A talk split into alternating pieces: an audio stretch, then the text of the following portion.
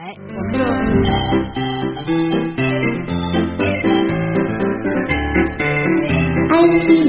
机。好，换个话题。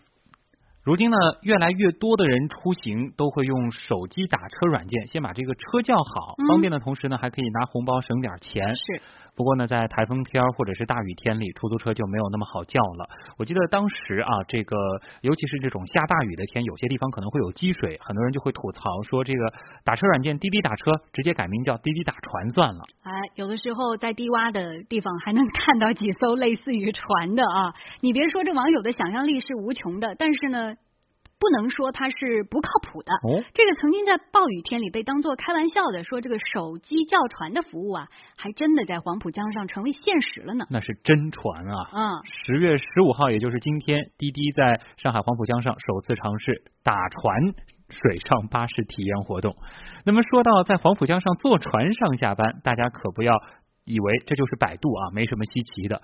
第一打船啊，这打的可是真真实实的豪华游艇。哎呦，太豪了！如此土豪的出行方式，你想尝试一下？当然想啊！今天呢，首批试航员就进行了上船体验。我们先来听一下东广记者李斌发来的体验报告。早上八点十分，从秦皇岛码头上船，中间停靠东昌路码头，耗时半个小时左右，在终点复兴东路码头下船。乘坐游艇一路的江景，参加体验的乘客觉得十分的惬意。嗯，我觉得体验特别好。首先感受到人不是特别多，就进来以后很宽敞、很随意。现在这一个比较新颖、一个舒适的呃乘坐的一个氛围吧，我觉得这个是比较吸引我的。业务几乎遍及路上交通的滴滴，也要在水上交通分一杯羹吗？滴滴专车上海公关负责人王明泽说：“滴滴正在构建一站式的出行平台。”只要利于用户出行的，都是在我们考虑范围之内。当然，我们是会根据市场反应、政策空间、区域特性等进行一个通盘的考量。根据测算，从秦皇岛码头沿江而行，经停东昌路码头到复兴东路码头，行船全程约三十分钟。而同样的行程，北外滩、陆家嘴外滩任意两点之间，乘坐地铁耗时大概三十分钟，坐公交超过四十分钟，打车如果没有拥堵的话，则为十五到二十分钟。但是在早晚高峰时不堵车根本是不可能的。如果生活工作在黄浦江沿岸毗邻渡江码头的话，坐船出行似乎更加便捷。哎，听上去感觉真的不错啊！是啊，不仅坐的舒服，而且不用担心堵车呀。嗯。不过呢，这种滴滴打船目前还只是在尝试阶段。如果真的要什么时候大规模的投入，现在来看，好像这个操作性还不是太现实。嗯，的确呢，上海目前还没有这样的水上巴士。如果都用这种最多只能够坐十个人，而且价格不菲的游艇来通勤，显然是不太现实的啊。那么这次打船尝试呢，滴滴是和某家游艇俱乐部合作，由后者提供了三艘豪华游艇，每艘游艇上按规定是安排了十名体验者作为乘客。这家游艇俱乐部是四人起行，每人优惠价一百五十八元，这个比通勤费贵多了啊！嗯，一个小时往返十六铺和秦皇岛路的游艇码头之间，这个价格真不算便宜。嗯，虽然说呢，只是一种有趣的尝试，但是如果往更长远的地方去思考一下，今后黄浦江上是否有必要去开行这个水上巴士呢？东广记者李斌也采访了相关的业内人士，我们继续来听他发来的报道。黄浦江上的公共交通是往来于浦西、浦东两岸的十七条轮渡线。市轮渡公司客运服务部经理徐春杰说，二零一一年时，有关部门曾经做过一个水上巴士的研究方案，从杨家渡码头起到公平路码头止，分别停靠金陵路、复兴路、东昌路和太同站轮渡码头。当时我们也考虑到黄浦江上的那个交通。特别是那个虹口、黄浦这一块，路上交通比较拥挤嘛，这个水上的话相对比较方便一点。这个两个线的点和我们轮渡的航线它是互补的。二零一二年，交通主管部门的负责人在参加电台民生访谈时表示，上海有苏州河、黄浦江，今后将发展水上巴士，把它作为城市公共交通的一部分。但这些研究到目前还没有具体的下文。同济大学交通运输工程学院教授杨东元认为，随着浦江两岸进一步的开发，黄浦江水上交通如何发展非常值得关注。这也是上海发展城市综合交通体系的应有之义。交通的需求越来越多样化，从长远来看呢，我觉得水上这块资源是必须应该开发的，因为上海现在是没有地可以修路了。那我们为什么放着这样一条江不用呢？所以我们的江上是应该用的，但用呢不仅仅是光靠水上的这样的运营公司，可能应该是一个一体化的，跟整个公共交通系统一体化的一个综合考虑。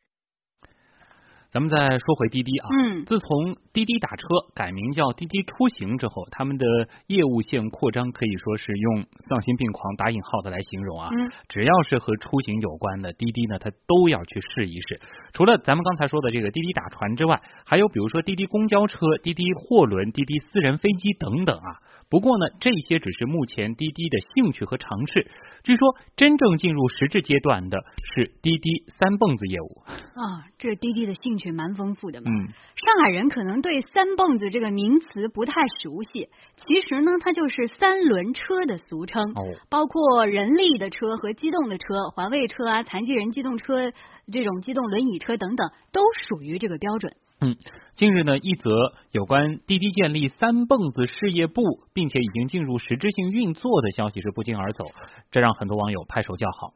受欢迎的原因呢也很简单，首先呢啊，这个就是三轮车的价格相对于出租车更加的便宜，而且运行灵活，能够避免堵车。啊，那么去年印度本土的一个打车软件就率先在印度国内推出了呼叫蹦蹦车功能。这个蹦蹦车呢和国内的这个三蹦子概念就差不多了。嗯，不过啊，大家不要高兴的太早啊。针对这个消息呢，滴滴公关部门近日出面辟谣了，说这个传言不实，滴滴没有建立所谓的三蹦子事业部。啊，估计这三蹦子不是太高雅啊。理由呢也很明了，就是目前三蹦子这一交通方式在安全性上问题还是比较多的，而且存在没有门槛呐，从业人员素质良莠不齐呀，还有这个影响交通秩序啊、影响市容等诸多的弊病。这一交通方式呢，依然被定义为。非法营运，在很多地方其实它也是禁止上路的啊。嗯，那么反观，无论是打车还是打船，甚至是打私人飞机，那么都对合法的呃交通工具来加以利用，这个是很关键的。当然呢，滴滴推出多元化的选择是一个方面，真正能够让大家获得出行的方便，而不是偶尔图个新鲜，卖个炒作，卖个吆喝，这才是最重要的。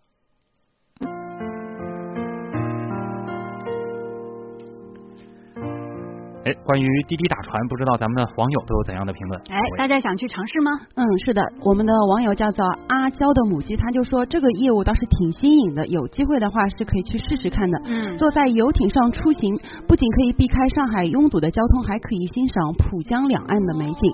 还有网友就说，那时上海暴雨时，大家纷纷吐槽要用滴滴打船去上班，谁知道现在还真有了滴滴打船的业务。嗯，网友 Air Master 他就说，还有呃滴滴想不到想不出。出的业务吗？不过也有网友说啊，就说可能这个业务如果真的推出的话，估计是又贵又慢，嗯，不怎么看好。今天它的这个试验版的报价一百五十八，不是普通的人能消费得起的。嗯，对，偶尔去尝试一次没问题，但是经常采用这种方式，可能还是这个成本上高了点。是的，汤汤水水他就说啊，滴滴打船应该也只是个广告吧，只是一种营销方式的呃方式。嗯，好，张韶涵的这一首《Journey》，人生也是一场旅程啊，别忘了欣赏身边的风景。